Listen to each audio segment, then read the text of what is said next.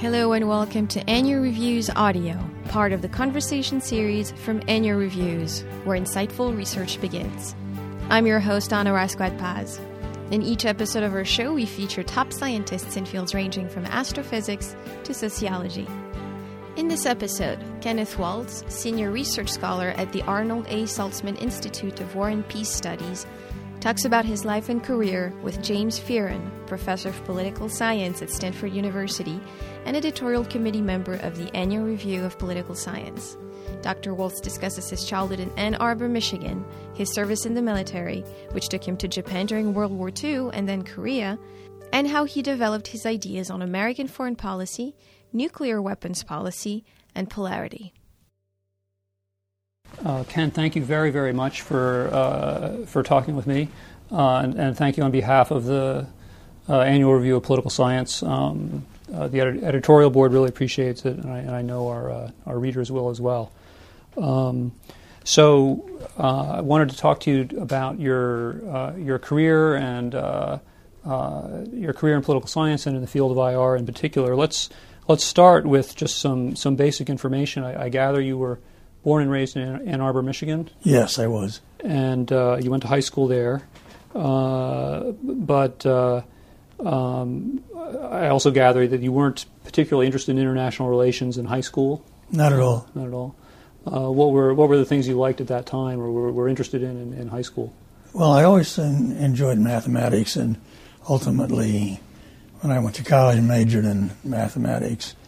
And uh, I, I, liked uh, I liked various subjects. I liked history. I liked English literature. Um, mm-hmm. um, I liked French. You know, I enjoyed. I, I, really can't think of anything that I studied in high school that I did not like. Uh-huh. Uh-huh. So, uh, so you went to Oberlin? I went to Oberlin College, uh, quite by fortunate accident.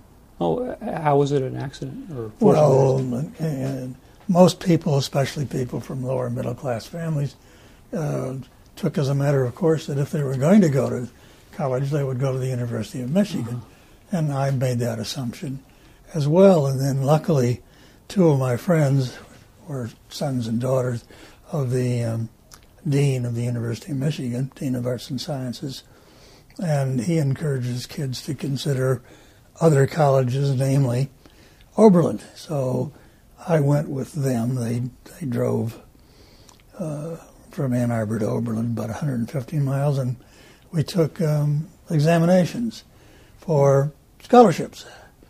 And I took the examination in mathematics. In due course, I got a message from Oberlin saying that they had uh, decided to offer me a one semester tuition scholarship.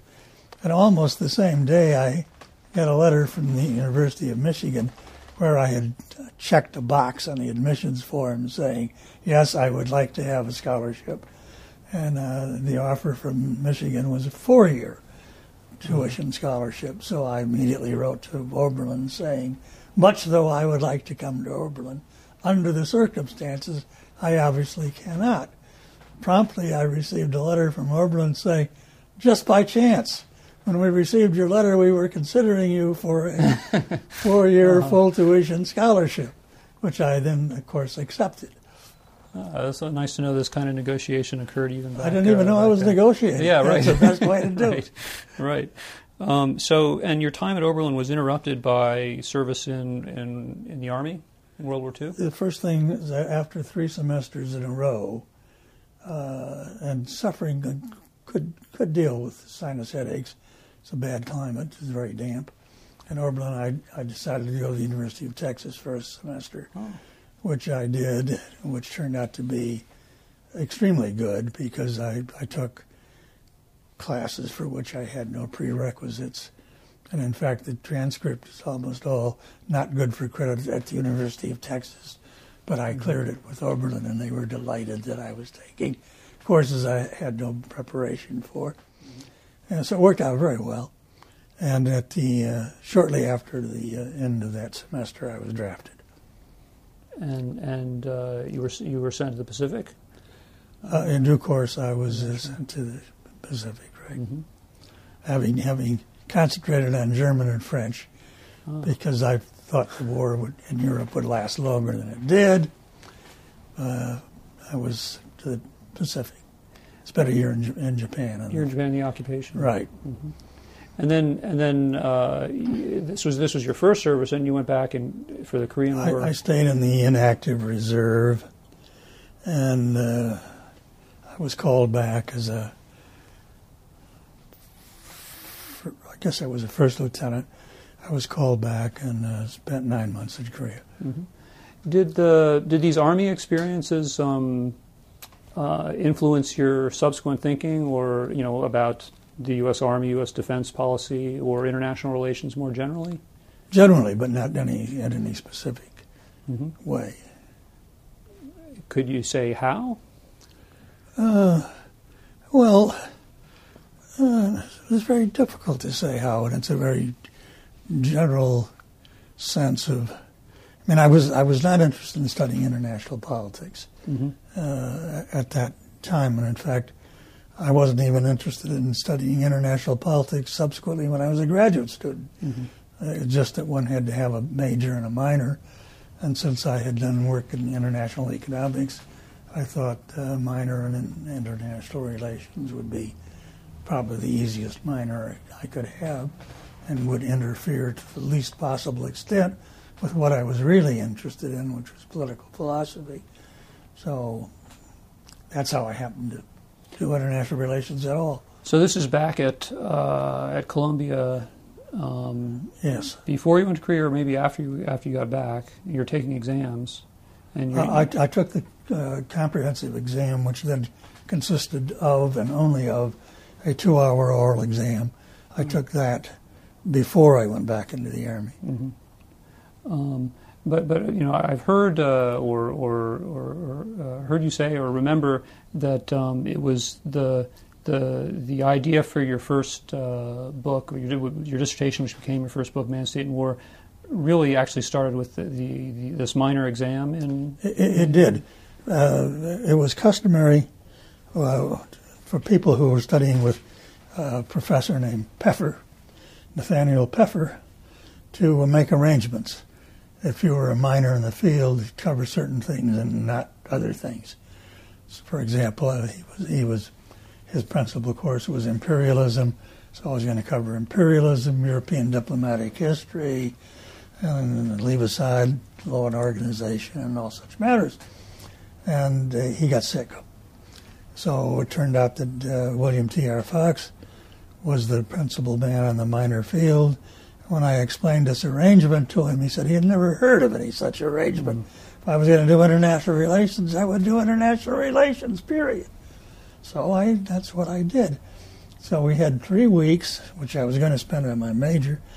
Uh, and my wife and I scurried around the library, getting a lot of books on international relations, and I couldn't make head or tail of them. And that's when I realized that the problem with this embryonic literature, there was not any, there was no big literature the way there is now in that field, luckily for me. Uh, uh, but but they were talking in cross purposes, and that's what I figured out that some of them were beginning with man and what human nature is like and all that, and some were concentrating on the state. Good states make peace, and bad states won't. With that simplistic formula, and some were looking at international politics as a whole, and that's what led to man-state war. Um, uh, and and so so you kind of gravitated into the IR side of things. Was it was it Fox? Well, I didn't intend to. I thought I was doing theory.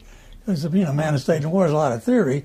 And, uh, but it turned out, of course, that when you were on the job market, the, the jobs, if there were any at all, were in international relations, not in political theory. So so who- did Fox end up being your advisor, or was it For the else? dissertation, For the yes. dissertation. mhm. Yeah. Now, now, once you started working on, on, well, I guess you, you, you thought of it as a as a political philosophy or political theory dissertation. But did you, you know, Fox had quite, as I recall, a, a circle of of uh, kind of people studying international relations and American foreign policy. Did is that something you engaged in very much, uh, or I, I didn't do by? much, I didn't do much for, foreign policy. And Bill was Bill Fox was very much just interested in military policy. He was one of the early people, to become interested in that vital, fundamental subject. But I did not do much with either foreign policy or military policy because I was interested in this doing this theory uh, dissertation. Well, um, I mean, Fox, I think, had you know a fair bit to do with the the formation of, uh, or, you know, the development of the field we now know, you know, the, uh, the international relations field as it as it is. Um, I have the impression from reading uh, works from people writing on IR theory, really from the 50s uh, through, or, or, you know, up to and including your 1979 theory of international politics, that there was a, a particular concern uh, with trying to uh, stake out a field of international relations that would be, you know, a separate, you know, a distinct field within political science, and that you know kind of deserved to be treated, you know, with respect and as its own uh, intellectual enterprise.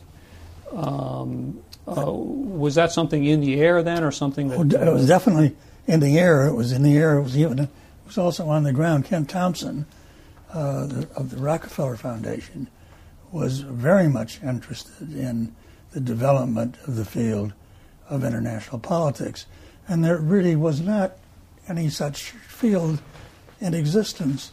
In 1930, there were 24 professors of international politics in the country, uh, 18 of whom were teaching international law and organization. Mm-hmm. And that gives you a pretty good idea of what the field was like. Well, I took international politics. There was almost, uh, before Bill Fox came, there was really nobody teaching international politics at uh, Columbia. And Harold Sprout used to come from Princeton once a week to teach the, the course, and the course was really what was called, and this was a very frequently used title, Basic Factors in International Relations. And basic factors were who had how many people, who was producing how much coal, who was producing how much steel. Uh, those were the basic factors, and you spent your time simply dealing with descriptive empirical matters, and there, there was no conception of the field of international politics as such. And and uh, you know you know clearly by by the time you're writing theory of international politics, one of your your goals is to to argue for a field of international politics as such. Yeah, that's a result. Uh, yeah.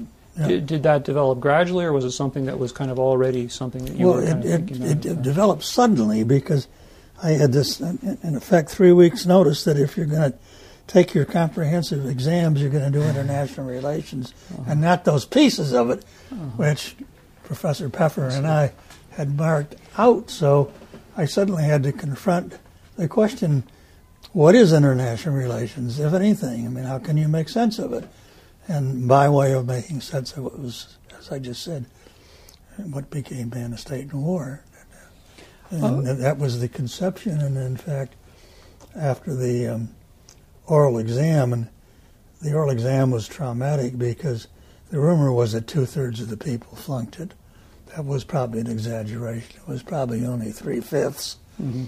But uh, one person after another would wake up on the day of the oral exam and cancel and creep away and never heard of again. So it was preparing for the oral exams in IR and confronting the question of what is international relations that really caused me to to develop the ideas that became Man of State and War. In fact, my wife and I borrowed the family, her family's car, and took a little trip, and we really spent much of the trip discussing what became the dissertation. Mm-hmm. That's where it all. That's where it all began. Now, one of the ideas that's that's in, uh, well, it certainly makes an appearance in in uh, Man, State, and War, and then is more, much more explicit uh, in, later in theory of international politics is the analogy between. Uh, you develop this analogy between um, international politics between great powers and an oligopolistic market. Yeah. Um, now, you mentioned that you'd been interested or you'd started uh, I don't know if you mentioned it, but I, I believe you started at Columbia. Uh, I started in economics, right? Uh, had you taken courses in industrial organization, maybe that had I mean, where, where did this this? Uh, it came out of economic theory, really. Yeah. I know I never took uh, any courses in industrial organization. I don't think there were any. Yeah. There, were, there was no such course at Oberlin. Okay. And I and I, I didn't stay with economics very long as a graduate Mhm. student hmm at Columbia. hmm I made the break, and I spent a semester deciding whether to do English literature or, or political philosophy. Political philosophy won. Well, fortunately for us. Um, so Probably fortunately for English literature as well. I don't know. Um, well, let me go a, a slightly different direction here. Um, it's well, it's, it's related to this. So, so Man State in the War and Theory of International Politics. One of the, and you know, almost everything you've you've written, there's uh, a very strong focus on kind of first principles or or basic theory, fundamental theory. Another thing that I'm, I'm curious about is that you know, knowing you, I was I was your uh, advisee. You, know, you were my dissertation advisor at Berkeley. Knowing you then and over the years, it's it's I, I know that you have quite uh, uh, firm opinions or, or definite opinions about uh, various aspects of American foreign policy. Um, and you know, correct me or, or modify this if I got it wrong. But you know, in general, uh, my impression is that you know you feel the U.S. is, let's say, more interventionist than it's than it is for our own good in general. Uh, that we probably spend a lot more on defense than we, we ought to, uh, and that uh, at least during the Cold War we, we pursued a lot of just crazy policies with respect to nuclear weapons. I believe all those things Yeah. very strongly. Okay. Um, so I'm curious about how you think about the relationship between kind of thinking about, uh, you know, I guess American foreign policy and um, uh, critiques of, of aspects of policy and, you know, scholarly work on international relations theory. I mean, it's not, I mean, I think except maybe for your presidential address, which was about nuclear weapons and, and, and, and, and took some positions, I think, on policy matters, I, I don't, you, you, haven't written very much on kind of, you know, op-eds or or policy type things. I'm curious about how you think about the relationship between these kind of endeavors or parts of our enterprise. Yeah, I, I have written some things, but it's a small body of, of, of my overall work. I, I wrote a piece, for example, called "The Politics of Peace," which was a piece against uh, the war in Vietnam, which I began to oppose, and before it started. Um, 1963, in the stability of a bipolar world, I have a few things to say hmm uh, about the folly of engaging in such peripheral enterprises, and I, I, I believed that for a long time, and I've written a bit about it here and there, but most notably in that piece called The Politics of Peace, which is in my collected essays.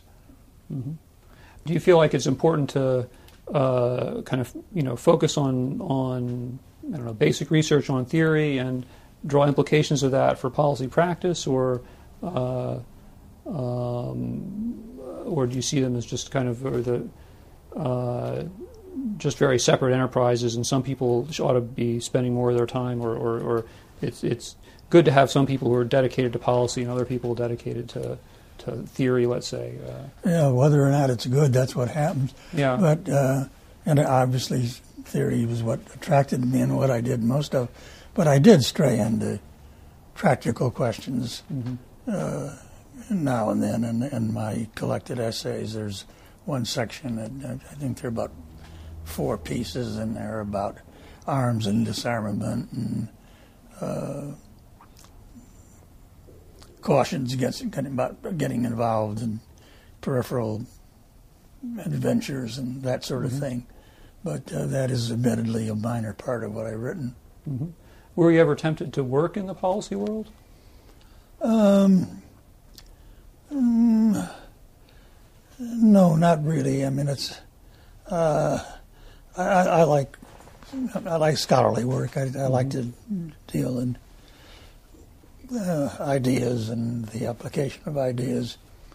I feel very much at, at home in that part of the world.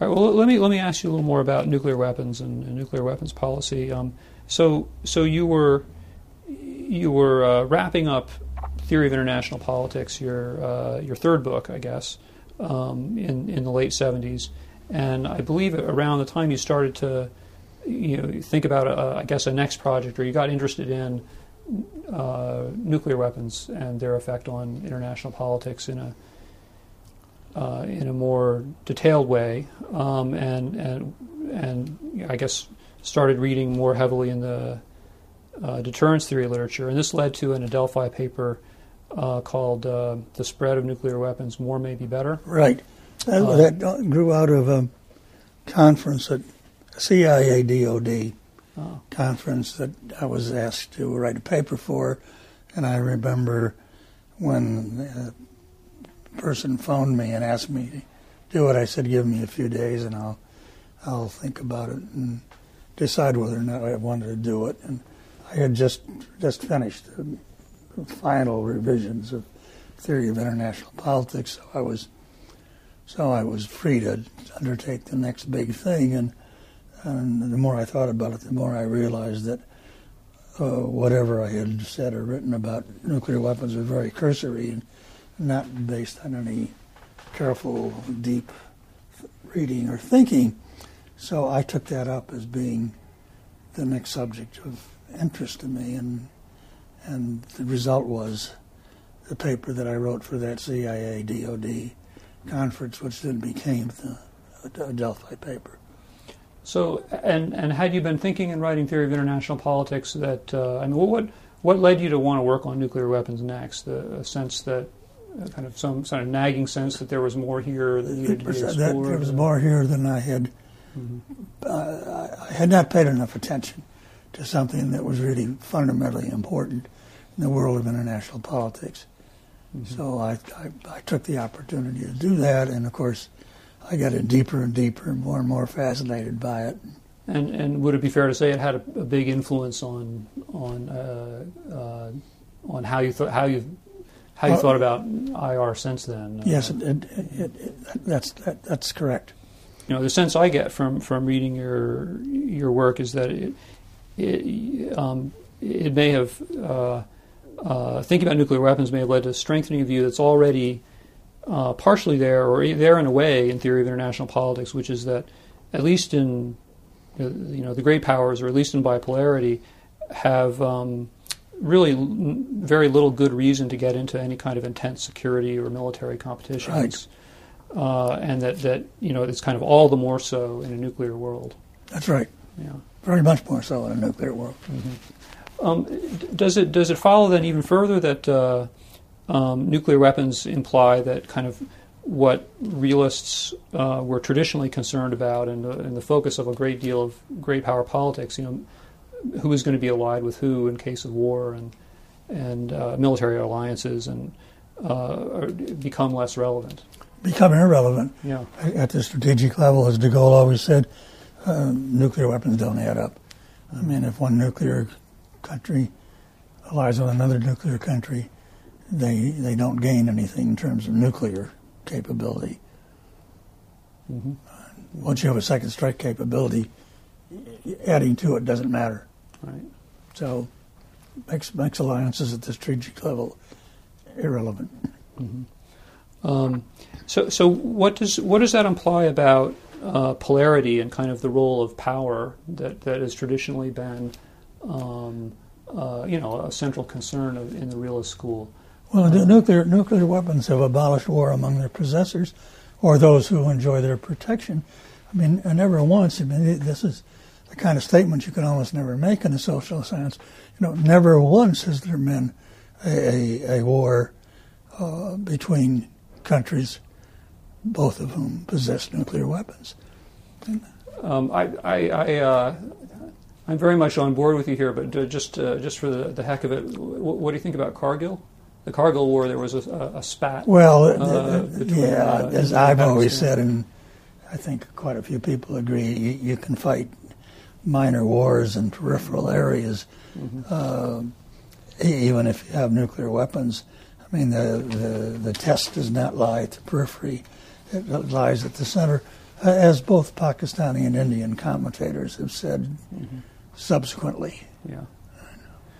Well, so, so let me come back to this polarity question because I mean the you know there there has been a lot of a fair bit of interest on on you know there continues to be interest in you know the distribution of power and how to think about it and how to connect it to to various things we see going on in international politics. And you know, with the Soviet Union, you know, in, in theory of international politics, you had uh, uh, characterized there's there's bipolarity, you know, two great powers, two superpowers, and multipolarity, and you'd made arguments about you know the relative stability of bipolarity, which you know, I guess for the first time was in the article you mentioned from uh, 1964. Daedalus, right? Which was quite controversial at the time. It was. Um, uh, and then, uh, then 1991 or so, the Soviet Union disintegrates. Uh, and since then, we've been in kind of a confusing state of affairs concerning polarity, and, and you know some people talk about it as unipolarity. Right. Um, I'm, I'm, curious about how you, you know what do you think about? It? Is that a good? Is that a useful characterization? Uh, I think so. Yeah. I mean, there's only one uh, power in the world that could be called a great power. Mm-hmm. There's one great power in the United States, and there are some major powers, and there's the potential second great power being China but uh, that's the situation we're in. It's a unipolar world pending what uh, happens in the future development of China. Do you see it as a stable condition? Uh, turns out, um, turns out to be stable in the sense that you know, the stability in two senses. One is the stability of, of the system defined in terms of polarity, mm-hmm. and um, unipolarity would seem to be the least stable because unipolarity in itself gives a, another state a strong incentive mm-hmm. to raise itself to the level that would return the world to a bipolar condition. And that, does not have to be a level in which this, this challenging state equals the uh, polar state, but develops enough strength so that it's a, it's a challenge. And just as the Soviet Union, you know, by various measures, maybe half the capability of the United States, but that was enough to make the world bipolar. And we may uh, be, be, approaching that situation again with uh, the development of the capabilities of China. So uh, it's unipolar for the, for the time being, but it's unstable in the sense that we can expect a second great power to emerge in the relatively near future. Um, so, so the structure of the system is unstable. And, and you know, but in a nuclear world, um, what do you see as the the consequences of of you know unipolarity versus bipolarity or or other polarities? It is the consequences in terms of war and peace anymore because uh, countries with nuclear weapons don't fight one another. Mm-hmm. But uh, it, it, is, it is consequential in terms of global interventions and I mean, I there's only one. There's only one power now, the United States, that can behave, that can act globally. I know, blue water fleet and all that, and and that's, that's what the Chinese are, are trying to achieve and are moving toward with considerable rapidity, but they're not there yet. So it remains unipolar for the time being. So potentially a, a plus of a more uh, or moving away from unipolarity, in your view, might be that we'd be less able to pursue uh, we couldn't, pointless we could, intervention. We wouldn't be able to follow our whims in various yeah. parts of the world without considering what the reaction of China might be. Mm-hmm. Now we, of course, have to consider the reaction of China regionally, but in, in the future, may that be we have to consider it globally. So unipolarity, um, you, you, you, suggested. Uh, kind of allows the U.S. to do a lot of boneheaded things. Yeah, right. It's it's a, it's the age old story. I mean, the, the, dominant power always abuses it. It's hard to think historically, and I was as uh, Alexander Hamilton said, history records no incident in which a dominant power has disposed of its cap- capabilities responsibly. I mean, it's it's dominance is, is itself a temptation to, to follow one's whims and what one thinks may be good for its own country and at the same time good for others is not going to be looked upon by other countries as, as serving their interests, but rather as serving the self defined interests of the dominant power. So we run into that situation at all times. We, we, we think we're behaving nobly and disinterestedly, but it doesn't look that way to other countries, which is quite understandable. It's age old. Well, and so, so and what do you see as the the main source of these, um, you know these mistakes. I mean, the way you just described it, it you know, it sounds like it might be a, a kind of a human nature, uh, human nature, political, pol- political nature situation that is we, we were very much aware. It's, it's sort of built into us. It's part of what everybody believes that unbalanced power, in the absence of checks and balances, very bad domestically. Well, it's also bad internationally, but we don't apply the same logic internationally that we do domestically. So checks and balances we, we believe in devout, devoutly in domestic politics, but we don't we don't see that in the absence of checks and balances, that the country that disposes of an undue amount of power is almost sure to abuse it. Uh, what, what, what role do you see a kind of um, domestic institutions or uh, uh, you know I, I, recall conversations or hearing you talk about American defense policy. Say when you your various critiques you've made of U.S. nuclear policy, it's my recollection is that, that you often in that are stressing, say, organizational interests uh, of you know the defense establishment, sure. parts of the military, or sure. The, uh, like any like any bureaucratic organization, the military want more. I mean, you know, sum up sum up the ambitions of the, of the American military simply being they want more, which is not. I mean, this doesn't mean that there's some something wrong with the organization or something evil about it. It's just the way big bureaucracies behave. And the difference is, of course, that the military in the United States is um, favored. Uh, it's very difficult for governments to uh, to control the military, to uh, to uh, to limit uh, military spending. You know, we, we all know that the United States spends more than the military expenditures of the other countries of the world combined. Why do we do that? I mean, I never, I can, it's, it's almost impossible to think of a great power that has ever been so favored as the United States has been. There is no threat in being or on the horizon to the military dominance of the United States. So why do why do we why do we uh, spend all that money on defense? You know, why, why do we let the Secretary of Defense now brag about holding the defense budget uh, down or increasing it only by four percent in a given year. Why not? Uh, why not cut it ten percent a year for the next five years? And what do you think the answer is? Like, like for why why we are why we do this? Well, the, the, is it is just kind of human nature, temptation for power, or more? That that part uh, that's part of it. Yeah. It's part of it, of course, is also the American political culture, mm-hmm. where military spending and military power and so on is very powerful. It's very appealing. Mm-hmm. It, stands very high in public opinion. If you, if you want, really wanted to, to cut the defense budget as much as I think it should be cut, it would be extremely unpopular politically in the United States. Mm-hmm. So hard to do. All right. Well, let's uh, let me to ask you a little bit about about threats to security. I mean, you know, and uh, you know, implicitly you're suggesting like we're we're spending like far far more than is Absolutely. Given our very favored situation. Uh, um, now, one of the things that people have worried a great deal about, as you know, especially since 9/11, is the you know risk of uh, terrorism with weapons of mass destruction, and most of all, nuclear weapons. You know, arguably, this concern was one of the reasons for our our uh, misadventure in Iraq. Um, now, in, in your, your writing on, on nuclear weapons, you've argued that this is you know another area where we're exaggerating, or there's a great tendency to exaggerate the, the real danger. Uh, the main reason being that you, you, have suggested that you know any state that goes to the you know great trouble needed to acquire nuclear weapons is going to be quite unlikely to just hand it off to some unreliable third party you know terrorist group that's you know could get the state into a lot of trouble.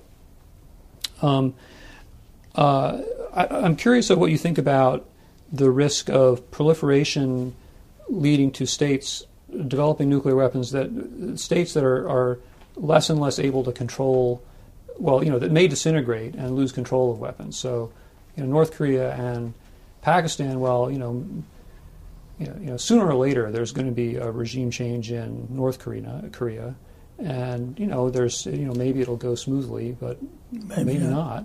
and uh, you know Pakistan might survive, but it might also disintegrate. In both those cases, Uh, you know, I, I, think those are both pretty sc- scary scenarios. But I'm curious about what what you think. I, I, agree with you. They're both scary scenarios. Now, if if it if it happens to North Korea and a, another authoritarian government, or at least a competent government, replaces the present one, I, I don't think there's a worry about such a government using nuclear weapons. I mean, any any country or any group within a country that that uses nuclear weapons knows that it risks severe retaliation.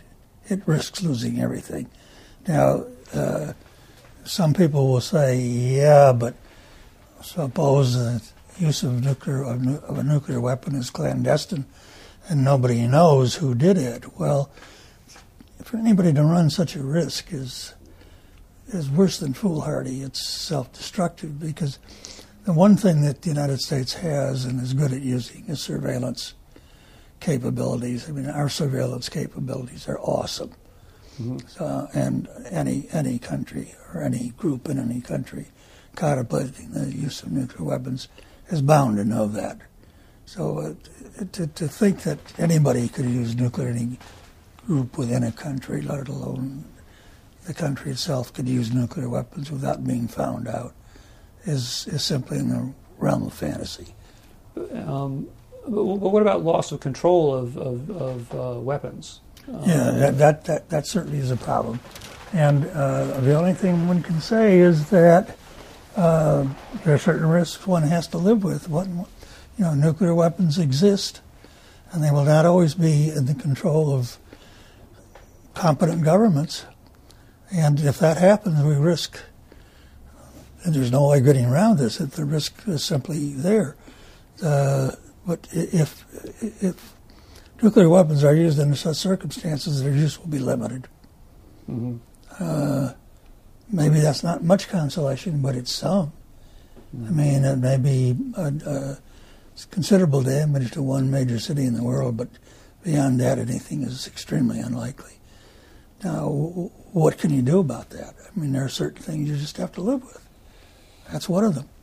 I guess the you know the uh, the counter or the you know what can you do about it? Would people so, some would say we can um, try to move towards a nuclear-free uh, world or a world where there you know there is such good control of fissile material that uh, uh you know the this risk is, is minimized by having so few different uh, places actually having nuclear nuclear weapons. So the risk of losing control of them would be smaller. Yeah. How do we get from here to there? Yeah. I mean, yeah.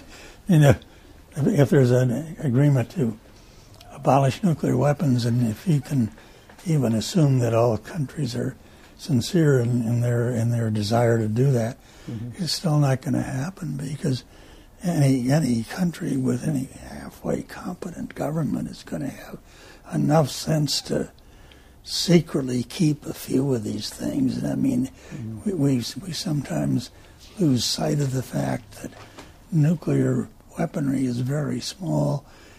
Uh, at uh, the Los Alamos National Laboratory, there's a open, unclassified area in which there are exhibits, nuclear exhibits, um, one of which is a one to one model of a hydrogen device, and it's about 30 inches long and 12 inches in diameter. I, say that just by having looked at it. Now, how are you going to how are you going to police countries? How, are you going to convince yourself that all present nuclear countries have gotten rid of 100% of their weapons, which they'd have to be idiots to do, right? Because everybody knows that somebody else may cheat.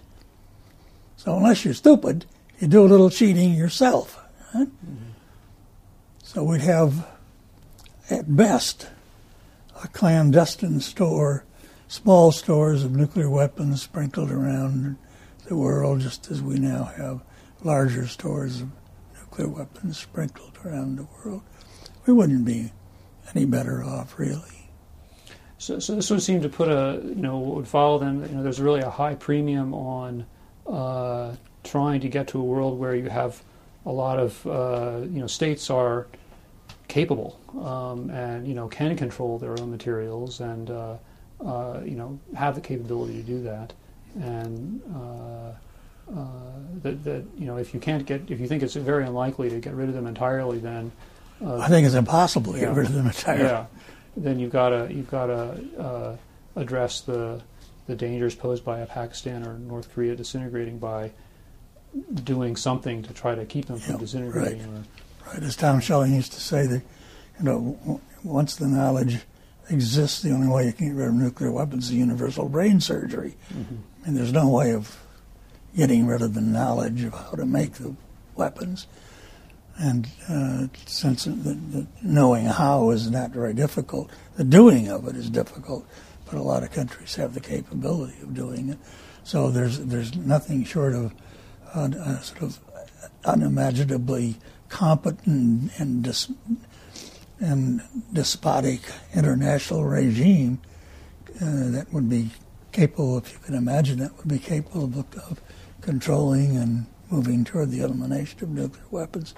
And, and you know, who, who wants that? Who wants that kind of world tyranny? Do you think that you know, you know, given this understanding of the consequences of the nuclear revolution and what it implies, that this changes the field of IR in terms of what what uh, questions are worth, you know, merit more study and areas that we shouldn't be as much focused on? Yeah, I think it does because um, you know to say that war among the possessors of nuclear weapons and, and the number of countries possessing them will be will increase, and the number of countries that enjoy the protection of other countries that have nuclear weapons. Uh, it means that there's a large peace area in the world where war has become practically unimaginable. You can't imagine two nuclear countries going to war. Uh, that's been the condition. I mean, we've known that's the condition of the Soviet Union and the United States, and that's now a, a much more general, a more general condition. And that certainly changes international political problems. They're the problems that are now problems of what are you doing in the peacetime relations of those states that can't fight each other. So, in some ways, international politics has become, or at least major power international politics is, is uh, a lot more dull it's a lot duller. Yeah. It's become, uh, in a sense, domesticated. Yeah. Which is a good thing. Yeah, right. Um, last thing I wanted to ask you about um, was about change and and and uh, you know your perception of change over your over your career. Um, one of the themes of realist writers in, on international relations has, has has always been that there are certain basic fundamental aspects of the quality of international politics that don't change, uh, you know, the condition of anarchy, lack of a supranational government, and the importance of the you know relative power of the states or the political communities. The idea is that this this is you know more or less a constant across time and have implications that are more or less similar across eras. But you know certainly there are a lot of things change uh, in time. Um, I'm, I'm curious about you know, when you think back over, you know, 60 years of thinking about, or I don't know, roughly 60 years thinking about international politics, um, are there changes or developments uh, that you find particularly striking? So let's say, other than changes resulting from a change in the distribution of power um, or the implications of nuclear weapons, are there are there other things that you know that when you think when you think back to uh, the world of the 50s or or before or or I don't know the 60s and think about you know, when when read the paper and think about what's going on now that strike you as being different in an interesting way? Yeah, I think that uh, I think that students now, or the students and teachers now, uh, move away from the fundamentally, fundamentally important international political developments to deal with a lot of you know, data sets and um, that sort of thing. Um, and uh, the, the, real questions of power and the relations of states are emphasized less than they used to be. And uh, these the kinds of questions of, uh,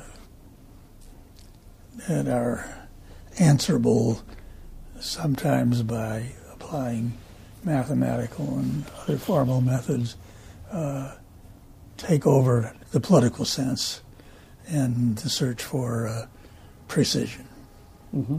So that's a change in, or that's something you see in terms of the field. Uh, um, ask ask some more about that. So, so you think we're not spending enough time on, uh, uh, I don't know, important issues, or what you see as important issues in international politics that concern the distribution of power, or or or is it is it the distribution of power, or is it certain topic areas uh, that are getting under Yeah, yeah. Uh-huh.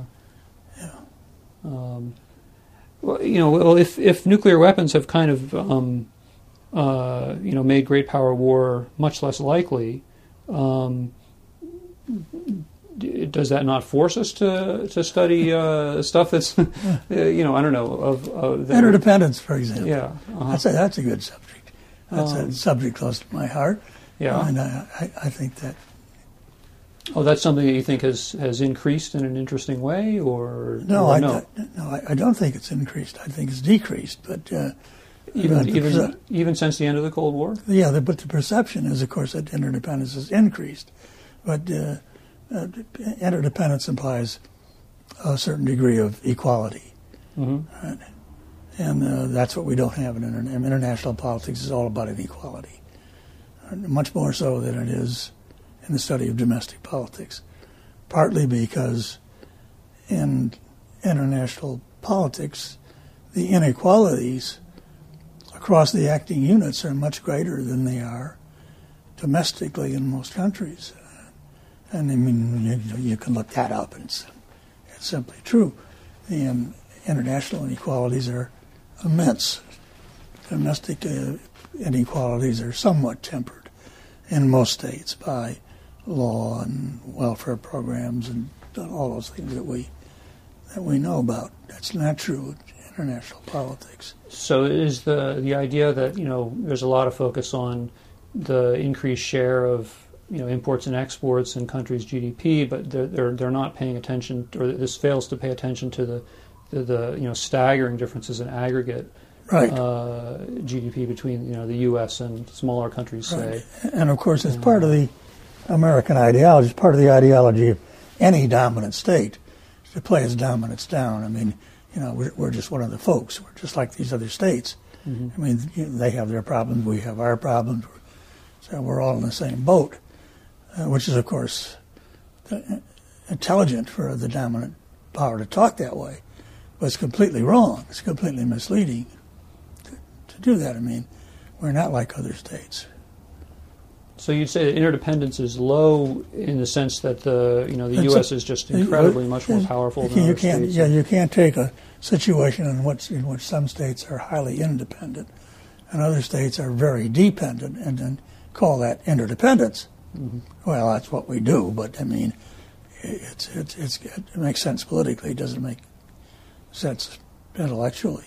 And I remember when I uh, was introducing this topic at uh, Berkeley, one French student came up to me, uh, even though we hadn't started talking about it, and said, you know, why do American officials and American academics always talk about interdependence? We Frenchmen know you don't depend on us, we depend on you. Mm-hmm. Well, that's the way it looks to any thoughtful member of any foreign country. There's a dominant country, and then there are all the rest. And we like to call that interdependence, naturally. But it doesn't look like interdependence if you're one of the dependent countries.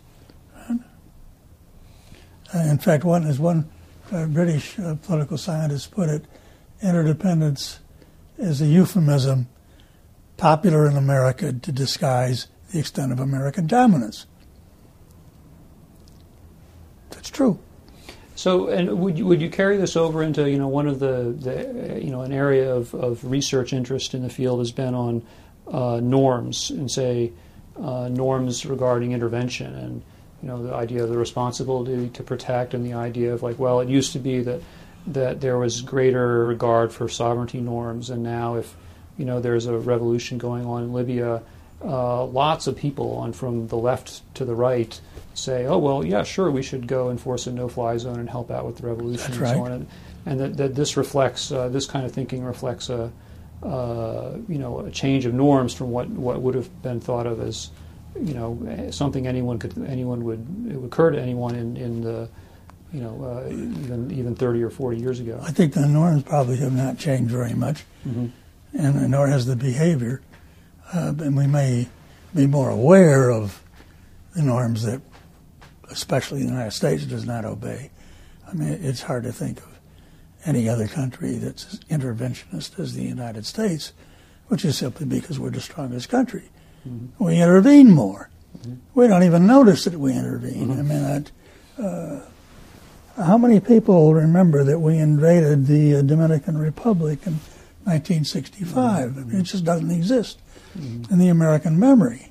Mhm. I'm sure the Dominican Republic, I'm sure they remember it. Mhm. I mean, we, we put 23,000 troops into the Dominican Republic, which is, of course, a larger military body than the Dominican Republic itself could muster. So, you know, naturally it fits right in with dem- democracies don't fight wars, because if, if you're a really powerful democracy, you don't need to fight wars. You just occupy the country. Mhm. They're not gonna- they're not going to fight back.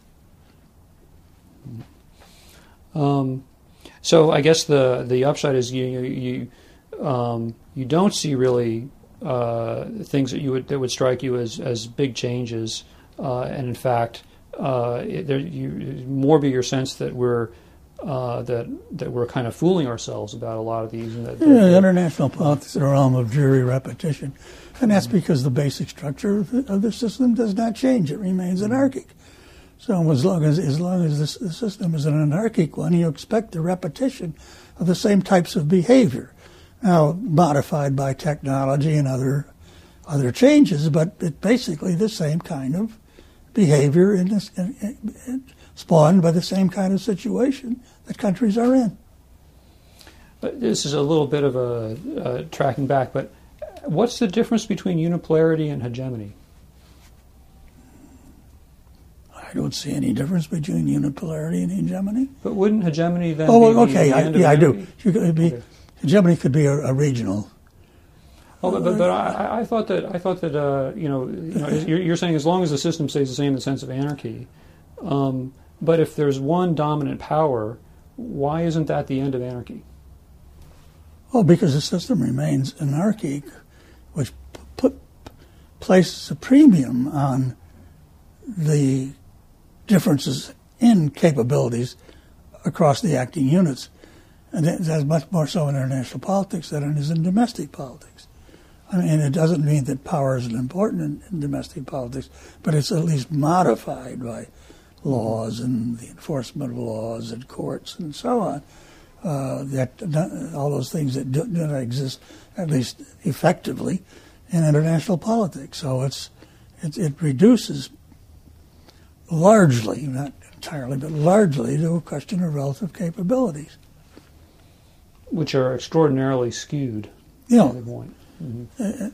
So let me, let me just end then. I mean, you, you, you had brought up this question of change in the field um, that you've seen over time, and I guess the uh, feeling is that you know we're missing uh, we're, we're we're we're missing uh, some of the big things that are Yeah. going on, um, uh, and you know uh, possibly uh, that might possibly that might be related to the focus on quantitative methods and data sets and and uh, formal methods. Um, um, and, and I guess, and you suggested some of the things that are, you know, you think are big that we're missing, which is the low level of interdependence, uh, uh, the importance of a distribution of power that we kind of ignore uh, for a lot of things, I guess, apart from great power war. right? Um, um, and the emphasis on norms, and you know, we all know that norms exist to be broken, and the people who are going to break them are the more powerful people. Um, in terms of like how, uh, I mean, you know, one of the, the kind of constants in your career has been a, a real interest in and, and attention to uh, classical political philosophy, the tradition of it is uh, tradition of political philosophy.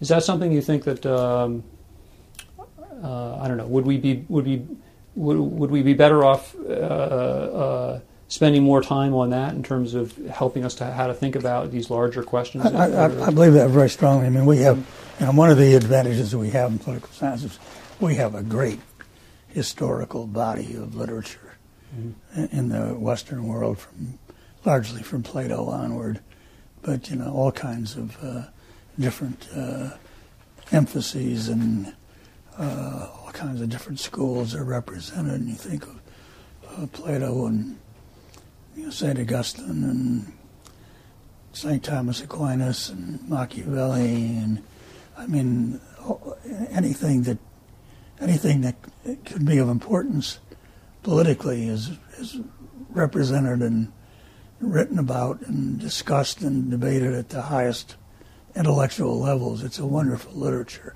Mm-hmm. And uh, it's a shame if there are people in the field who uh, not had the benefit of thorough exposure to that literature, mm-hmm. not to the exclusion of other things by any means, but you know, there's enough time to mm-hmm. to read the really great literature in our field and to do other things as well. I mean, it doesn't interfere with doing other things. Mm-hmm. Thank you very much. This has been uh, very instructive, and I really appreciate you taking the time. And uh, thanks very much well, on, on, behalf of ARPS. Thank you, and I appreciate your effort very much. You've been listening to Annual Reviews Audio. For 80 years, Annual Reviews has guided scientists to the essential research literature in the biomedical, life, physical, and social sciences. Learn more at annualreviews.org. I'm Anna Rascouët-Paz. Thanks for listening.